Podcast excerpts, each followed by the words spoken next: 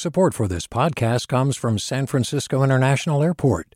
At SFO, you can discover award winning flavors and unique shops all before takeoff. Learn more about what's at SFO at flysfo.com. Hey, it's Avery Trufelman, host of Articles of Interest. And I've got to say, I've been a fan of KQED ever since I was a little kid and I would come out to San Francisco to visit my grandma. It was just what we'd always turn on every time we got in the car, every time we were making dinner and turning on the radio. It was always KQED.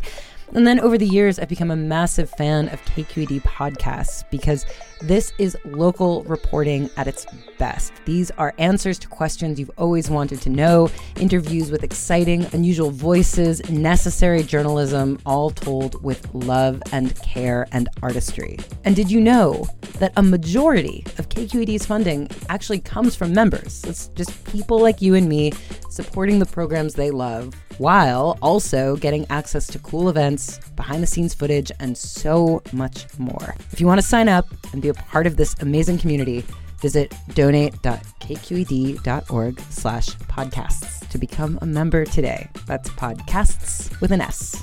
Thank you for listening and thank you for your support. From KQED.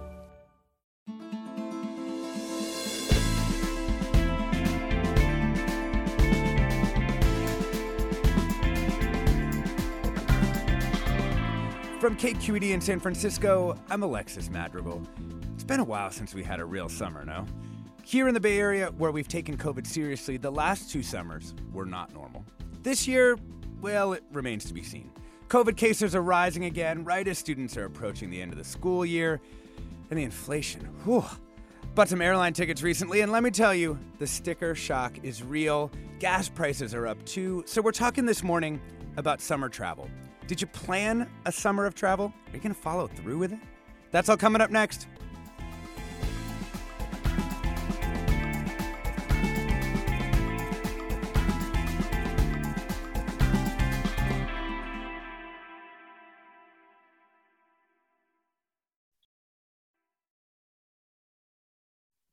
Welcome to Forum. I'm Alexis Madrigal.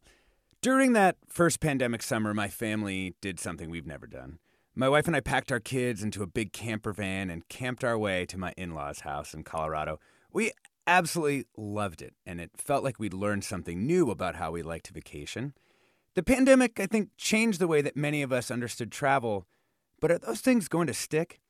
As we approach summer, we're joined this morning by a panel of expert travelers, and we hope to hear from you about your summer travel plans, or maybe the lack thereof.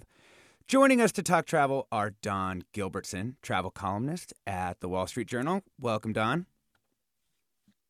Good morning. We're also joined by Janine Romo, travel blogger and co host of the Oh My Travel podcast. Welcome, Janine. Thank you. And Ashley Onadele, a travel writer and family travel advocate at The Points Guy. Welcome. Thank you.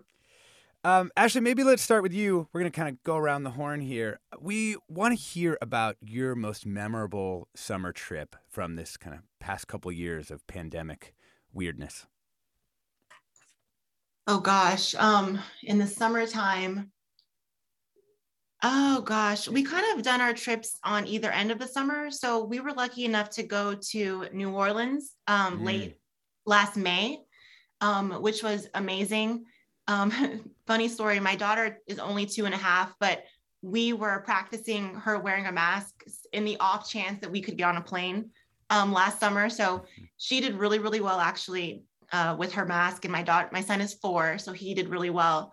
And it was a fantastic trip. Um, being able to be outside and New Orleans is one of my favorite cities, oh, and getting yeah, to share that with my kids. Yeah, getting to share that with my kids despite the pandemic and we were all able to still stay safe.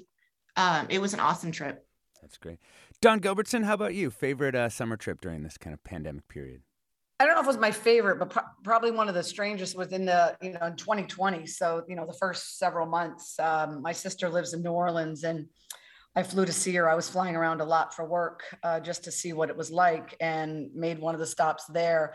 And I just remember riding bikes. Uh, she lives in Metairie and riding bikes in the rain from her house to the French Quarter. Mm. And, you know, so this was probably June or July when people, you know, in some parts of the country we're traveling again and it was absolutely dead i mean Right. not like literally Not a soul in sight. Yeah. yeah i mean you know the bars the bars were open but it was that, that's kind of one of the most enduring memories of how how dead things were at the time Mhm. for sure Yeah. If you can shut down the French Quarter, that's uh that's pretty powerful. Um, and how about you, Janine Romo? Oh man, so many so many good trips. Um, I guess one of my most memorable was a road trip up the California coast and going up to um, Monterey, Big Sur, Mm. Carmel.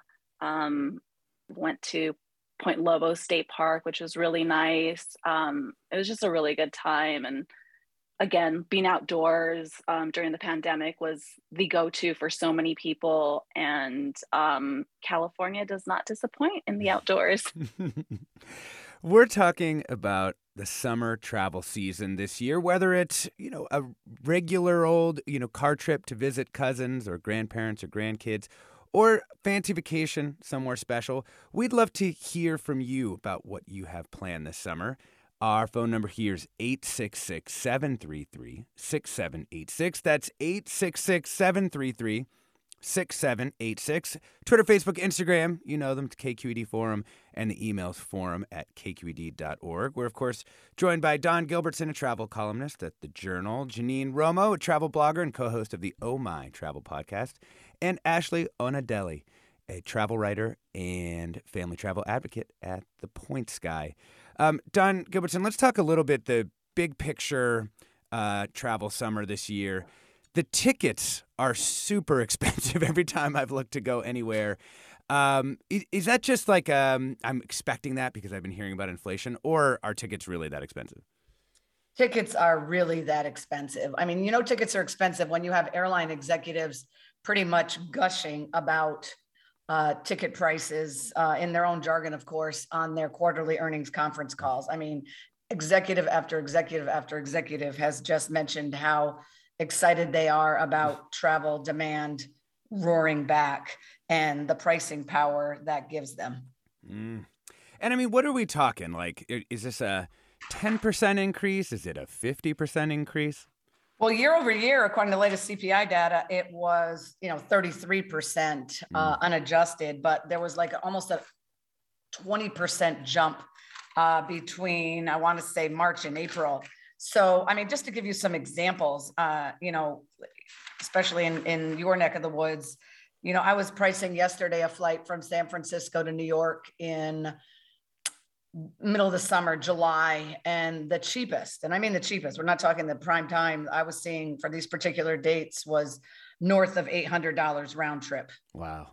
Yeah. I mean, it just, I was uh, looking at visiting family this summer up in Portland, Oregon. You know, five to eight hundred dollars. I mean, uh that's an expensive flight to go that far. You know, I mean, it's a two-hour flight. Um, how did the you know, one one question I've had throughout this whole time as travel's been coming back is we know that the airlines kind of reshaped their flight networks, right, in in response to the pandemic lows. Have things snapped back to normal, or did or or do flights kind of go different places now than they did before? Well, there, there are several angles to that. So some airlines, uh, you know, are back to pre-pandemic levels in terms of their flight schedules. Others, uh, like United, for for instance, they keep um, harping on the fact that they they haven't brought back all of their uh, capacity because they want to make sure the system can handle it, you know, and they don't have to cancel a bunch of flights. That was a huge problem as anybody who traveled over spring break or the hol- you know the the uh, year-end holidays last year know in terms of destinations and so forth i mean i think one thing i've for sure noticed is a lot fewer um, nonstop flights at least to a lot of the places i like to go. Uh, so that requires connections you know kind of takes a longer day for you. You know southwest airlines added 18 cities during the pandemic. Um, they still they still have all those. So we haven't really seen a pullback you know in all those leisure destinations in most cases though there are some pilot issues that are affecting smaller communities. Interesting. Janine, what's your take on how people are returning to travel at this stage in the pandemic? people are ready to travel they are out they want to do it, um, of course, um, as you and Dawn mentioned, flight prices are sky skyrocketing. They've been they've been high. They are high. Um, gas as well, but people are trying to figure out how how can they still travel. Um, we've all been cooped up in our houses for the last two mm. years, and we're just ready to go anywhere, anywhere, um, whatever the budget allows. So I see people just, you know, catching up on their international travel, wanting to get out, you know, even that they they're driving, you know, two, three, four hours from home. Everyone's everyone's ready for this. Well, and I think for me, I just can't believe I'm actually getting on the plane until I'm like sitting in my seat. you know, it's just like it was. I feel like this period of travel required so much more flexibility than I was used to. You, just had to be ready. Okay, there's a surge in the place where you're going. Okay, we're actually not going to go. Okay, someone got COVID. We're not going to go. Um, and I feel like it just it made all this travel seem a little more precious and also a little more contingent. Um, I want to take uh, our first call. Nicole in Sausalito. Welcome. Hi, thanks. This is a great topic. Uh, my husband's actually a commercial airline pilot, so I'm seeing it kind of from the internal side. And he's been busier than he's ever been in his entire 25 plus year career at the airlines. Oh, um, wow. We are actually celebrating our 25th anniversary and doing the big trip to Bora Bora this summer. Oh my gosh. How's that feel? Is this your first big trip? Um, I mean, um, obviously your husband's been flying yeah, around. But... No, yeah, first big trip for me. I mean, we actually flew during the pandemic when there were four people on a triple seven, and we were two of them, which was pretty wild, also. But yeah, I'm excited. I mean, looking at the you know astronomical inflationary prices over there is pretty shocking, but we feel like let's do it. We're healthy, and you know, sort of celebrate you know being alive. So. Oh man. Well, have a great uh, 25th anniversary in Bora Bora. I am uh, I'm jealous. I'm also putting that on my list. That's you know, give, give my wife and I 15 more years. Uh, we'll get out there. Um, thanks so much. Uh, thanks so much, Nicole. Um, yeah, thanks for the time. I uh, actually wanted to uh, ask you if you want to discuss some of the common mistakes that people make when they're traveling during this period. Gosh, um, mistakes. I, I would say not utilizing the different resources available to folks, especially when it comes to the pricing of travel right now.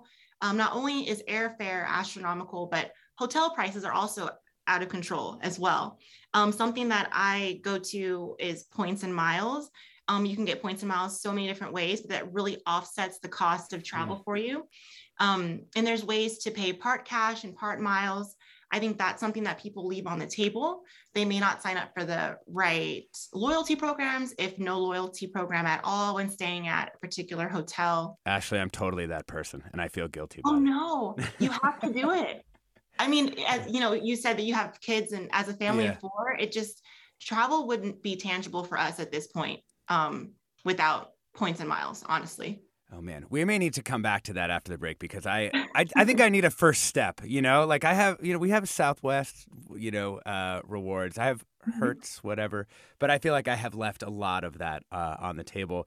We're talking about summer travel season this year with Ashley Onadele, a travel writer and family travel advocate at the Points Guy, Janine Romo, a travel blogger and co-host of the Oh My Travel podcast, and Dawn Gilbertson, a travel columnist at the Wall Street Journal. Part of what inspired this show is just thinking about summertime and whether we're actually going to have what for a lot of people is a is a normal part of summer. Travel to see family travel to see new places. And we want to know from you have you planned a regular summer of travel for your family? Fancy vacations car trips? Are you doing something different this year? Give us a call 866 733 6786 that's 866 733 6786. You can get in touch Twitter, Facebook, Instagram, or KQED Forum, or you can email your questions and your comments to forum at kqed.org. I'm Alexis Madrigal. Stay tuned for more after the break.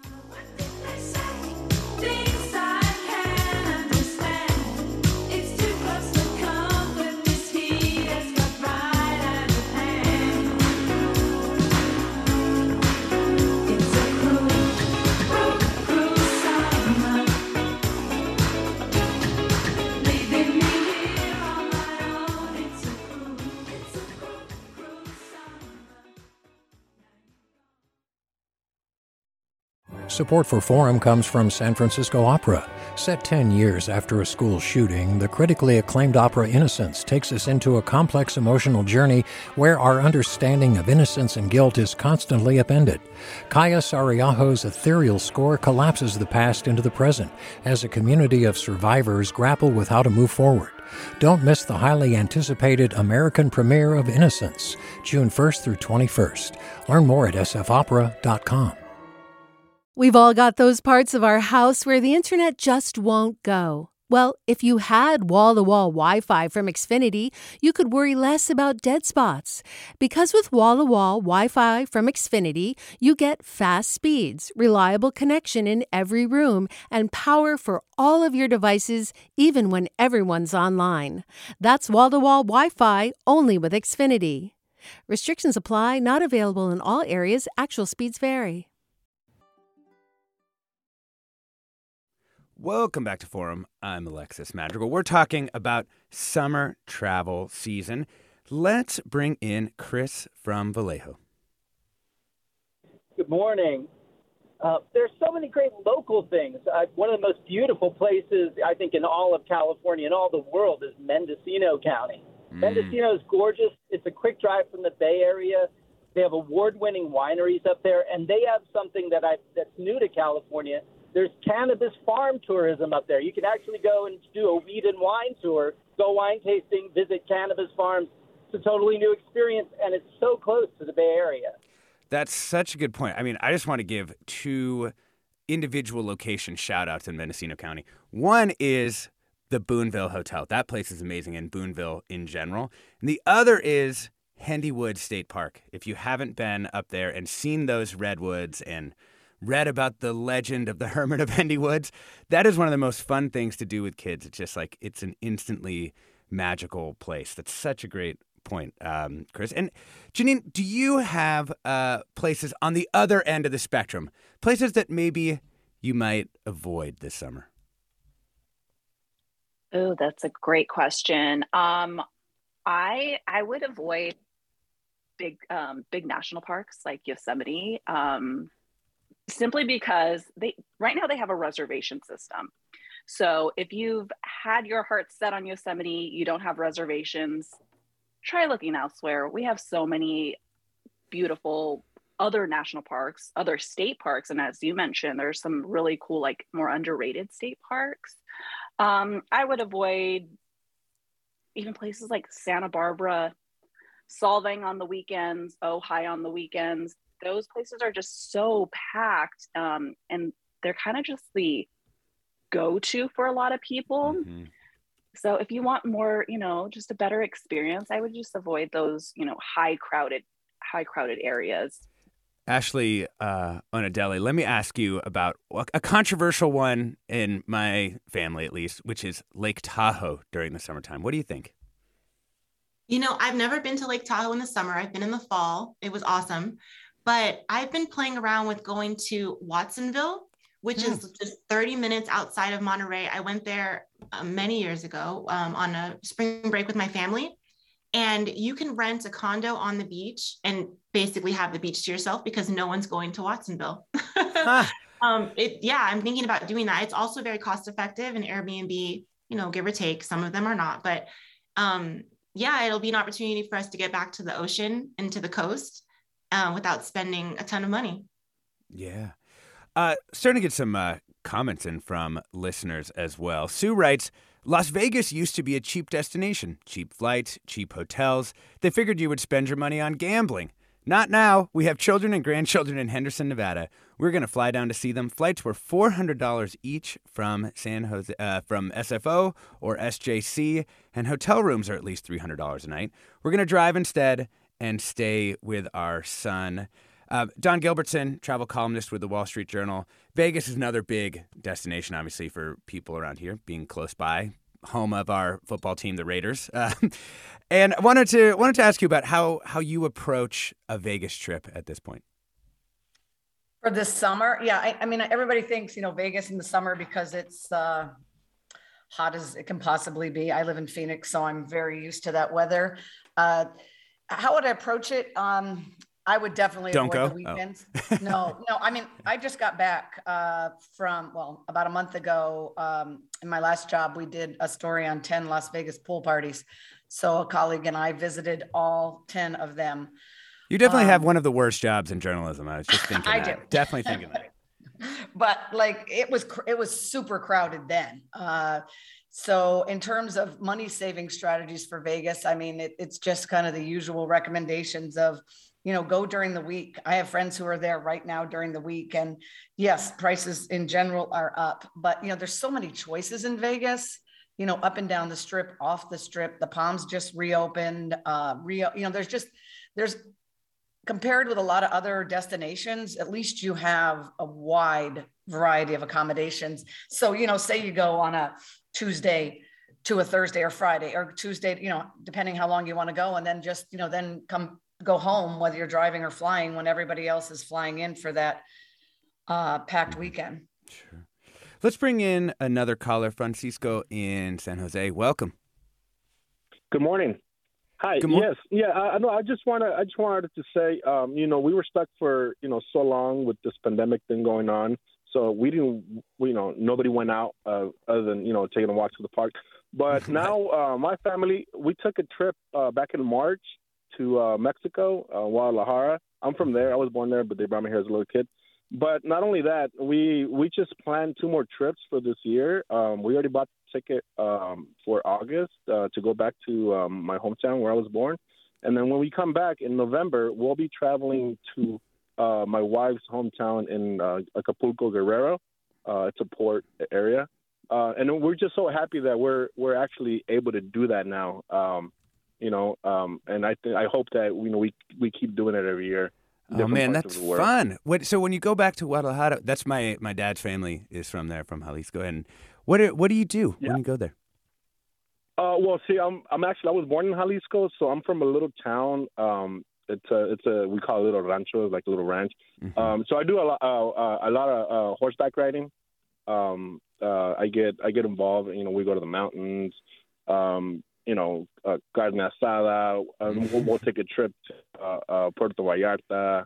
Um, you know, just just local things in the area uh, that we get into. Um, you know, and of course, you know, be with the family that's out there.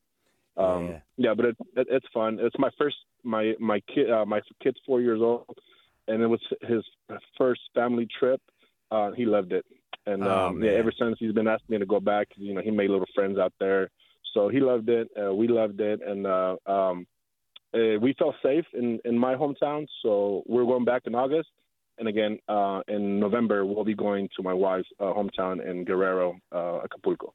Oh man, that's great. I love that. And I I have been meaning to to go back there forever. I haven't been back there since we a wedding when I was like a little kid. So uh, that's awesome. And Francisco in San Jose, thank you so much uh, for for that call. You know, uh, Dawn, um, Visit California projects that spending on tourism will kind of return to pre-pandemic levels uh, next year. It seems like things are already still crowded. Does that mean we're going to get kind of a bounce back and kind of an overshoot even in having like way traveling way more than we did even before the pandemic? Uh, yeah, there's there's a lot of evidence of that. You know, people that didn't travel for for a couple of years now maybe taking longer trips or more frequent trips. You know, if this summer is uh, back to normal as so many or relatively normal as so many people expect. Uh, you know, you just have to survey your friends to see all the trips they have planned. Again, so, you know, last summer it wasn't like last summer. By the way, was slow. I mean, last summer travel really started to bounce back. What's changed this year and what's going to create crowds are, you know, we, um, in, you know, the international uh, travelers are back from from most places, um, you know, due to the lifting of restrictions. So, you know, you're gonna you're gonna see crowds in places, you know, bigger crowds in places versus a year ago. I was just in Times Square, and oh my gosh, a Tuesday on a Tuesday night earlier this week, it was exactly like it was pre-pandemic. Wow. Yeah. I it sounds like, you know, I think in the Bay, if we if you haven't been outside of the Bay recently, the, the a lot of the rest of the country, the pandemic is not being considered in many places, or there's no mask. Things seem fully back, and I think in the Bay Area, you people are still um, keeping public health in mind as they go about their lives and try and try and return to some kind of sense of normalcy in this trans-pandemic period. Um, let's uh, bring in Denise from San Francisco. Hi, Denise. Can you hear us? Oh, hi. Uh, Hey. This is Denise. Hey, Denise, you're on. Hi. Go Yeah. ahead. I'm. I, I want to say I'm really frustrated and disappointed. You know, when I hear travel agents, travel advocates telling us to travel, when many of us can't even afford to do that, and um, and I mind my climate change footprints. We're you know in a climate crisis, and so I crossed off destinations that used to be on my list of, of destinations. I don't even, uh, it's not worth it because of the climate crisis. And Greta Thunberg uh, proved that. Um, y- you know, she wouldn't even get on an airplane to travel across the Atlantic or whatever. And, uh, well, No, so it's a good point, I have Denise. A question. Yeah. Oh, go ahead. How do- How do you um, manage your climate change footprints? Hmm. Yeah. This is uh this is a, a really good question, and uh I you know one of my friends uh has gone to a lot of train travel. We know that train travel is pretty.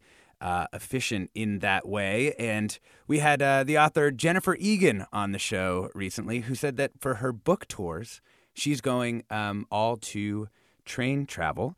Um, Janine Romo, have you uh, have you explored uh, taking trains, or any of the other guests jump in if this is you know if you're a train person, uh, get in there. Um, I have not done a, a whole lot of train travel within um, within the U.S. or within California, even. But uh, embracing slow travel is definitely one way to reduce your carbon footprint. Um, we are obviously in a climate crisis, and I do want to acknowledge that. Um, prior to the pandemic, I was traveling a lot more internationally, and um, you know, during the pandemic, that had to shift. And What, because what do of you mean by slow travel? Like what is? Slower travel like you know going to a destination and spending more time there opposed to bouncing around or you know just taking a long trip you know a long road trip and you know just going straight back down just taking things a little bit slower um not going as far or like once you're in a destination staying there for for a little bit longer Mhm. Yeah. and I think that's something that a lot of people can do with rem- uh, with remote work. If you know a, the pandemic kind of shift things and how people work from home, so that that's an option. If that's an option for people, they should consider it. No, I totally agree. That seems to be that that was one of the big lessons for me in, in taking this camper van across the country was it was much much slower than uh, than flying, but we also got to see all these places we would have never seen. We got to take our time with that trip and together as a family, and it really. You, you can see the appeal of it. I just wonder if, as life feels like the speed is returning back to what it was, whether we're able to maintain some of those lessons that we, we thought we learned. We are talking summer travel season this year with Janine Romo, a travel blogger and co host of the Oh My Travel podcast, Ashley Onadele, travel writer and family travel advocate at The Points Guy, and Dawn Gilbertson, a travel columnist at The Wall Street Journal. And we would love to hear from you. Have you planned a regular summer of travel for your family? Whether, you know, fancy vacations or something you put off, or just, you know, car trip to visit cousins in Henderson, Nevada. Are you doing something different? Give us a call, 866 733 6786. That's 866 733 6786. Twitter, Facebook, and Instagram, KQED Forum. The email's forum at kqed.org. And again, the number is 866 733 6786. Uh, Dawn, this is coming to you. One of our listeners, Bill, writes I'm wondering how you can do a segment celebrating people getting in their cars and on airplanes without, at a minimum, mentioning the fact that we live in an age of global warming and maybe people should not be traveling so much, or perhaps mentioning reputable carbon offset options. Um, love for you to discuss if how you've thought about that and you know if you've been able to address it in some of your work as a travel writer. I haven't done a whole lot on that, but I will tell you, I just um, spent uh, over an hour with the CEO of United Airlines earlier this week in New York. And, you know, United has been doing uh, a lot on the environmental front. And um, I will tell you that he says carbon, uh, Scott Kirby is his name, carbon offsets, he calls them a fraud. Uh, he said the future is in uh, you know, sustainable aviation fuel and they're making investments there. So it's it's a pretty tough topic.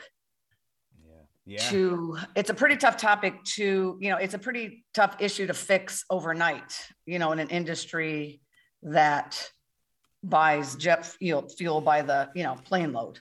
Right. I mean, it's, you know, one thought that always occurs to me is how difficult it's been to build high speed rail networks in the United States versus in other places. You can travel in China or Europe on rail very easily, and that has a major impact on um, your the, the, climate or friendliness of your travel. Let's bring in uh, Lynn from Menlo Park. Hello. Hi, Lynn. Can you hear me? Yeah. Oh, hi. Um, so in, um, let's see, 2019, after I retired, my husband and I bought an Airstream camper. And for the last three years, um, we have been volunteering at national parks as camp hosts.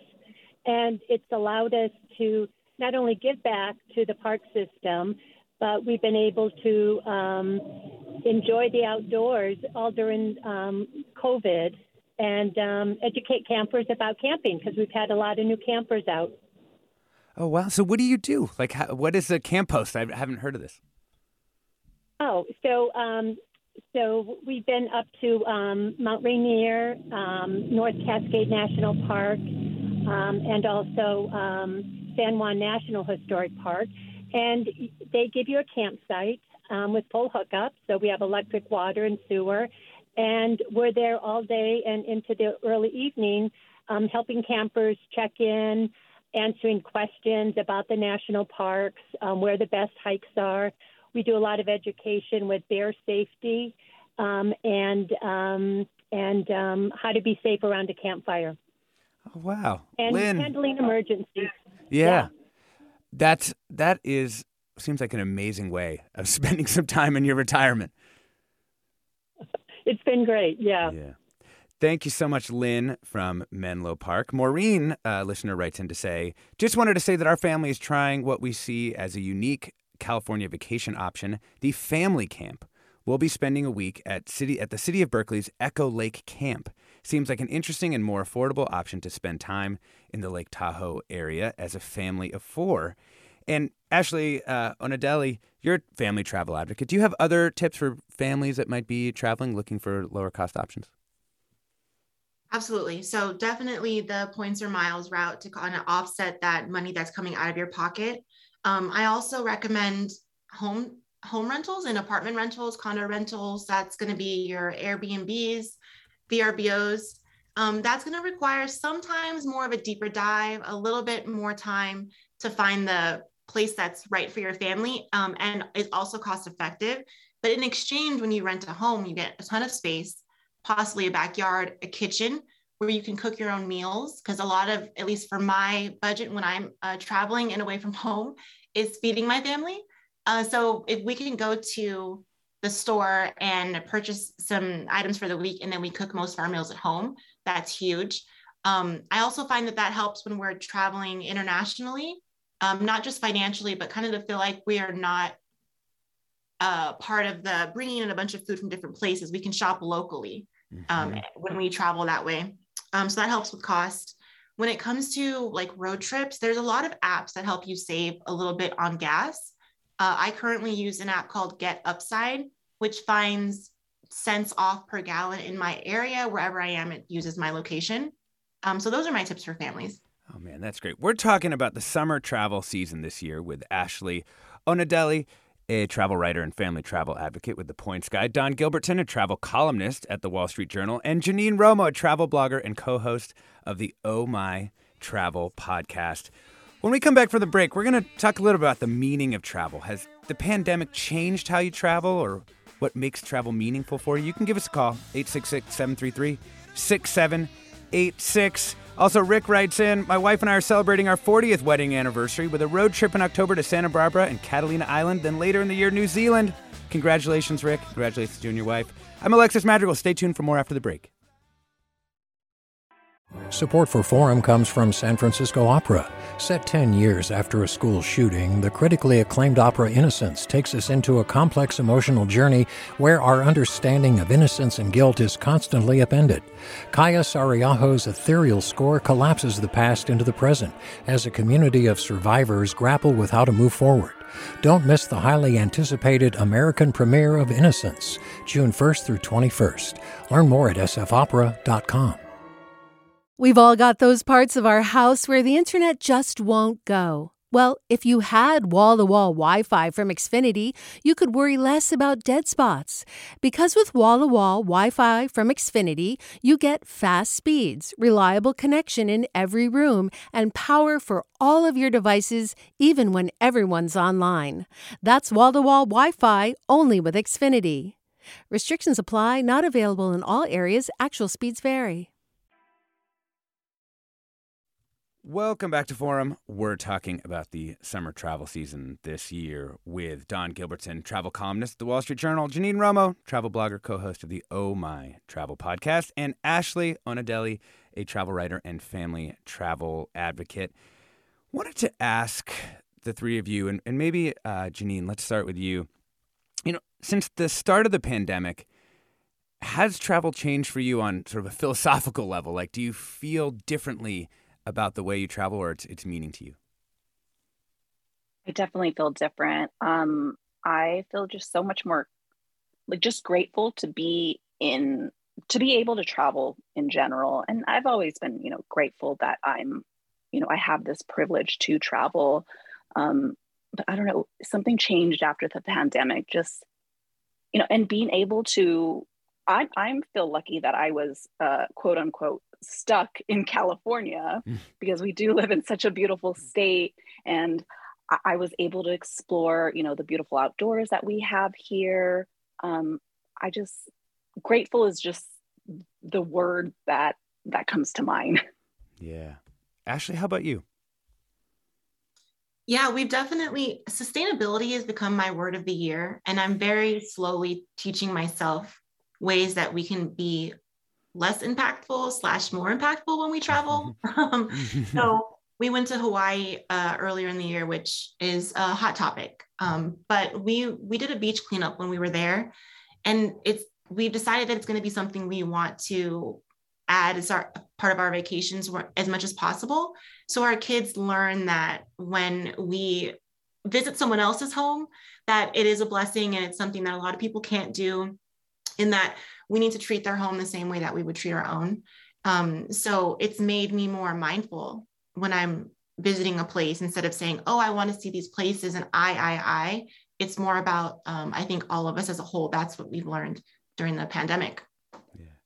You know, Dawn Gilbertson, I mean, you've been a travel writer for, for quite some time, you know, at USA Today and now at the Wall Street Journal.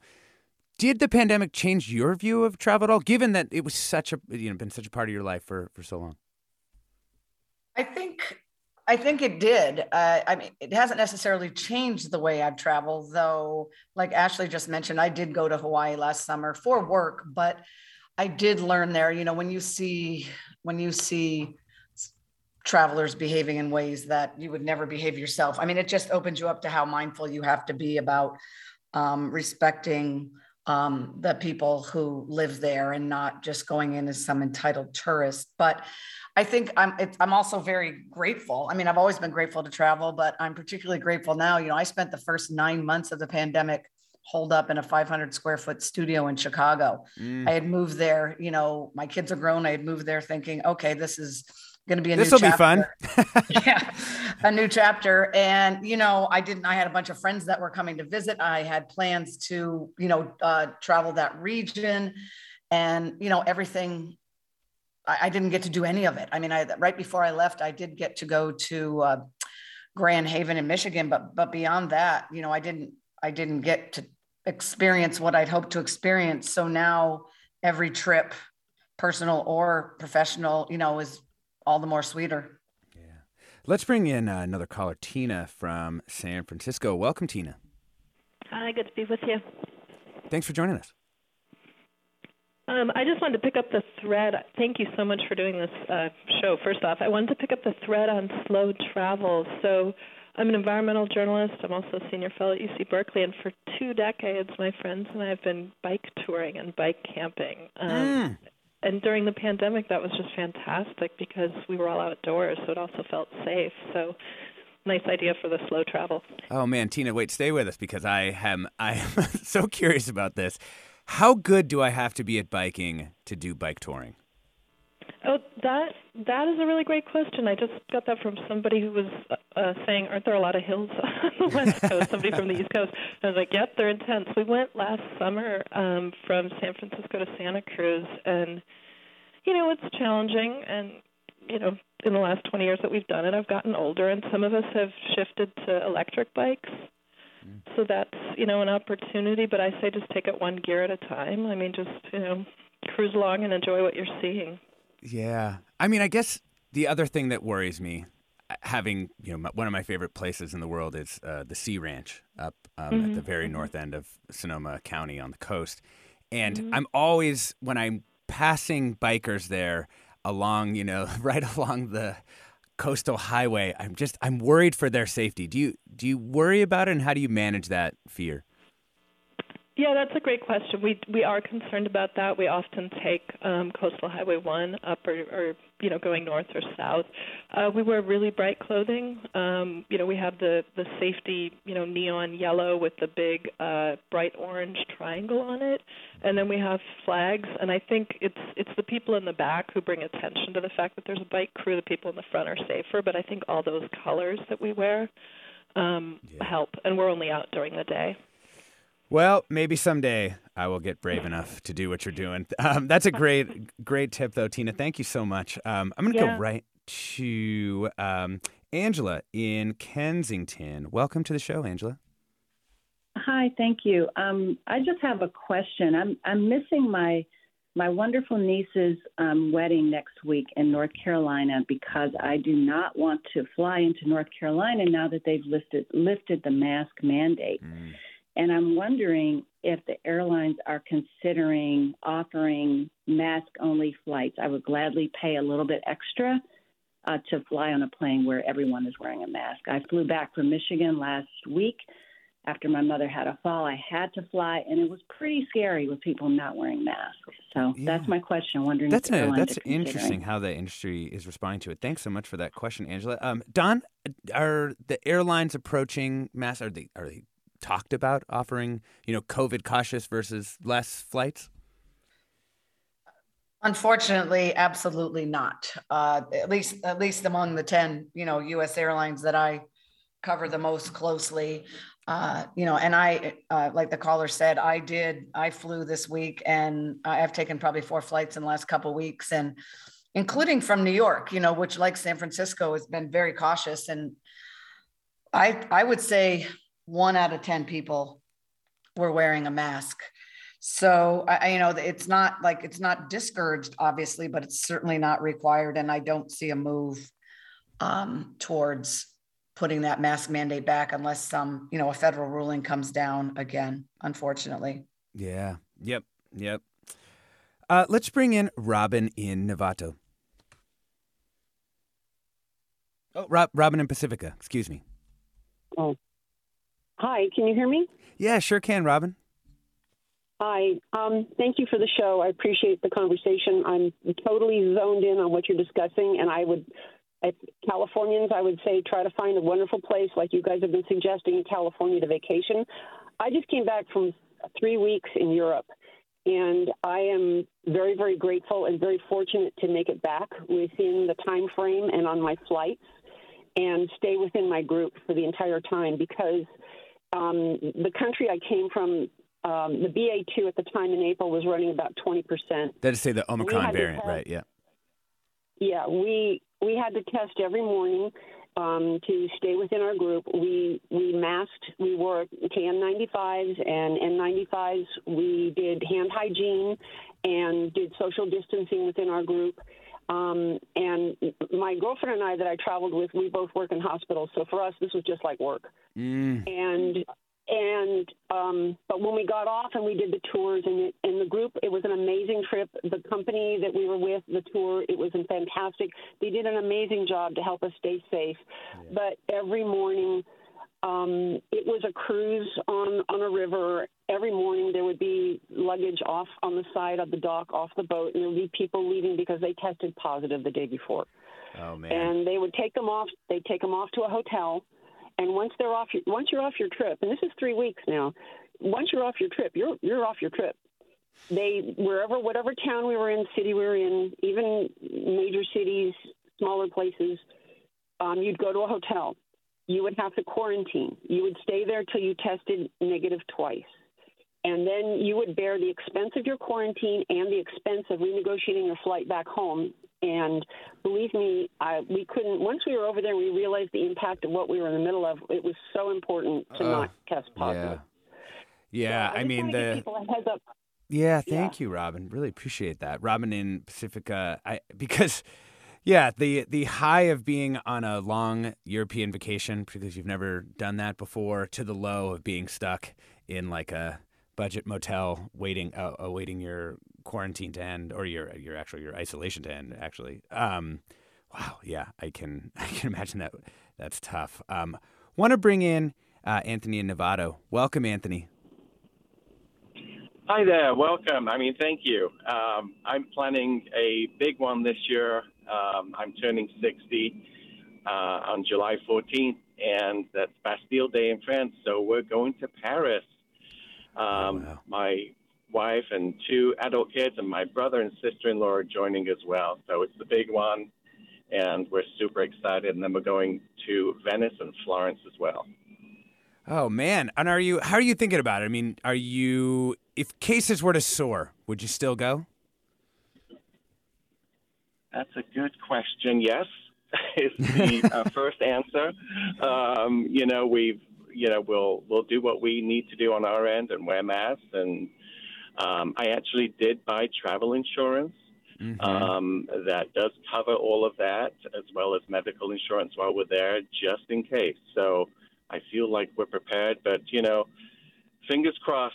It is in the back of my mind, but I'm not really focusing on it. I'm really just focusing on looking at the great restaurants and the museums and all of that fun stuff. So that's Yeah. my focus. Hey, all Yeah. right. I'm, I'll be I'll be rooting for you to be able to take the trip, Anthony, and uh, happy Thank you. happy Thank future you. birthday. Um, you know, Laura, uh, listener writes. Uh, you know, is it safe to travel this summer to other states where rates are currently rising fast? We have two children, age seven and 11, and one of us over 50. We're all vaccinated. However, our son has just been out of school for a week, sick with COVID symptoms, and this, along with high positive rates in the Berkeley schools, makes us somewhat hesitant to travel into other areas. And Martine writes The pandemic helped me to discover so much more about where I live. I'm no longer interested in traveling much and am more invested in getting to know the depths and details of my home place in the Bay Area. It'll take a lifetime to understand and know the cultural and natural world here. And so I wanted to ask you, uh, Janine Romo, what's a place close to where you live that you've decided, you know, this is th- this that you discovered during this time?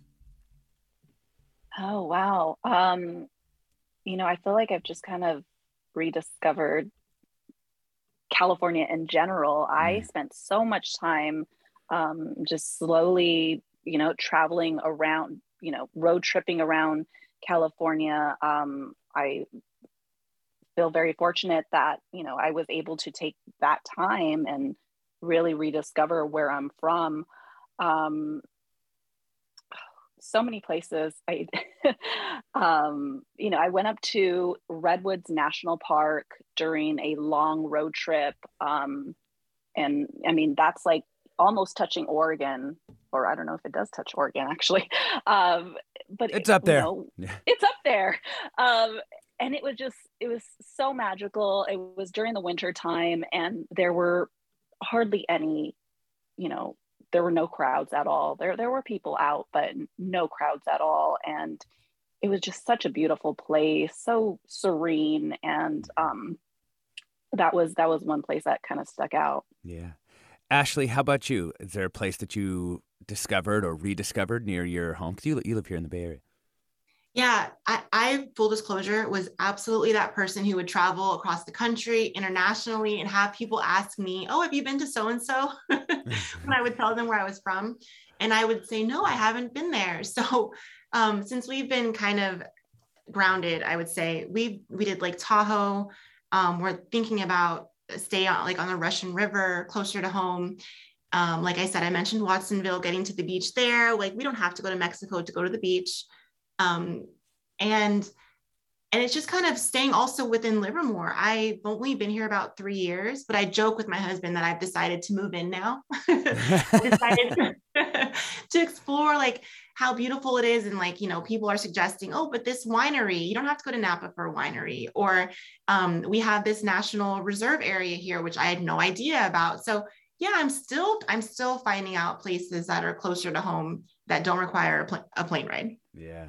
I mean, I just want to chip in on this one for the Bay Area and, and near you. I mean, I th- Briones, people on the show have probably already heard me shout out Briones. I apologize, but it's an amazing park, great place to run and hike and, and do all the things. And of course, Mount Diablo is this huge, massive, um, you know, natural area that you can, you know, have amazing views all over the bay, and you can really feel like wildernessy, so so so uh, close by. Uh, Want to take one last call. Ruth in San Francisco. Welcome to the show. Yeah, hi. Thanks for taking my call. For many, many years, when our kids were younger, the way we traveled was through home exchange. We still do it sometimes. In fact, we're going to do an exchange with people in San Luis Obispo in a couple of weeks. But when the kids were little, it was ideal because we would change, exchange with uh, other families, often kids the same age. So you'd have books, you'd have toys, videos, could cook at home. It made it affordable and also much more pleasant than uh, than being in a hotel. Where's the best place you ever got to stay? Mm. Well, there were quite a few of them in France. Yeah. Which one was the best? But uh, um, And how do you Yeah, find those? This has always been my question. I would I I would love to do Oh. this. Um, how do you find them? home ex- homeexchange.com. Oh. What do you A very complex process called homeexchange.com. yeah, no, it's it's basically you you you pay a, a pretty nominal fee, and then it's up to you to create a good site. If you don't put photos on, nobody's going to look.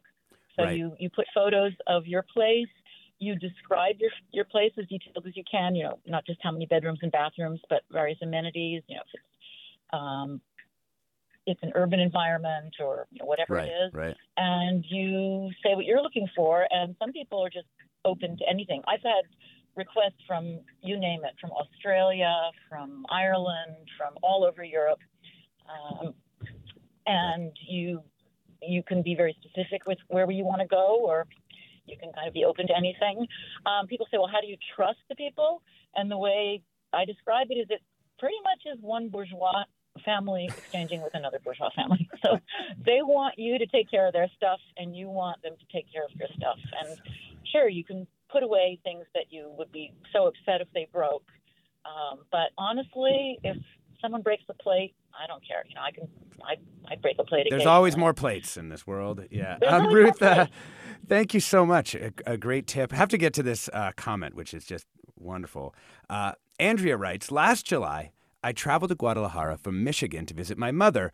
On a visit to Lake Chapala, I remembered how much I missed my home country.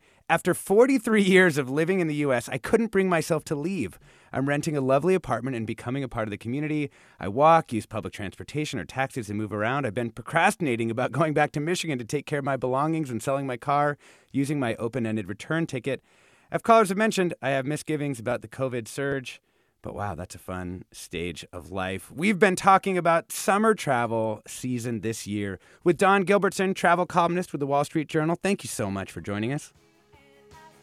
Thanks for having me. It's a great conversation. Janine Romo, travel blogger and co host of the Oh My Travel podcast. Thanks, Janine. Thank you so much. And Ashley Onadele, travel writer, family travel advocate, the Points Guy, proud resident now of Livermore, California. Thanks for coming on. Thank you so much. This hour of Forum is produced by Ariana Proehl. It's her last show this week. Blanca Torres, Grace Juan, and Cesar Saldana. Marlena Jackson Retondo is our engagement producer. Judy Campbell's lead producer. Susan Davis, senior producer. Our engineers are Danny Bringer, Katie McMurrin, Brendan Willard, Chris Hoff. Our interns are Jennifer Ing and Paul C. Kelly Campos. I'm Alexis Madrigal. Stay tuned for more Forum with Mina Kim. Funds for the production of Forum are provided by the members of KQED Public Radio, the Germanacos Foundation, the Generosity Foundation, and the Heising Simons Foundation. Support for Forum comes from San Francisco Opera. Set 10 years after a school shooting, the critically acclaimed opera Innocence takes us into a complex emotional journey where our understanding of innocence and guilt is constantly upended. Kaija Saariaho's ethereal score collapses the past into the present as a community of survivors grapple with how to move forward. Don't miss the highly anticipated American premiere of Innocence, June 1st through 21st. Learn more at sfopera.com. We've all got those parts of our house where the internet just won't go. Well, if you had wall to wall Wi Fi from Xfinity, you could worry less about dead spots. Because with wall to wall Wi Fi from Xfinity, you get fast speeds, reliable connection in every room, and power for all of your devices, even when everyone's online. That's wall to wall Wi Fi only with Xfinity. Restrictions apply, not available in all areas, actual speeds vary all over the country. We need to improve reading in Wisconsin. Schools are changing the way they teach reading. I'm calling for a renewed focus on literacy. We have gotten this wrong in New York and all across the nation. And it's happening because of a podcast. I think your podcast has changed my life. And I'm going to share this podcast with everyone I meet. Sold a Story investigates how teaching kids to read went wrong. New episodes of Sold a Story are available now.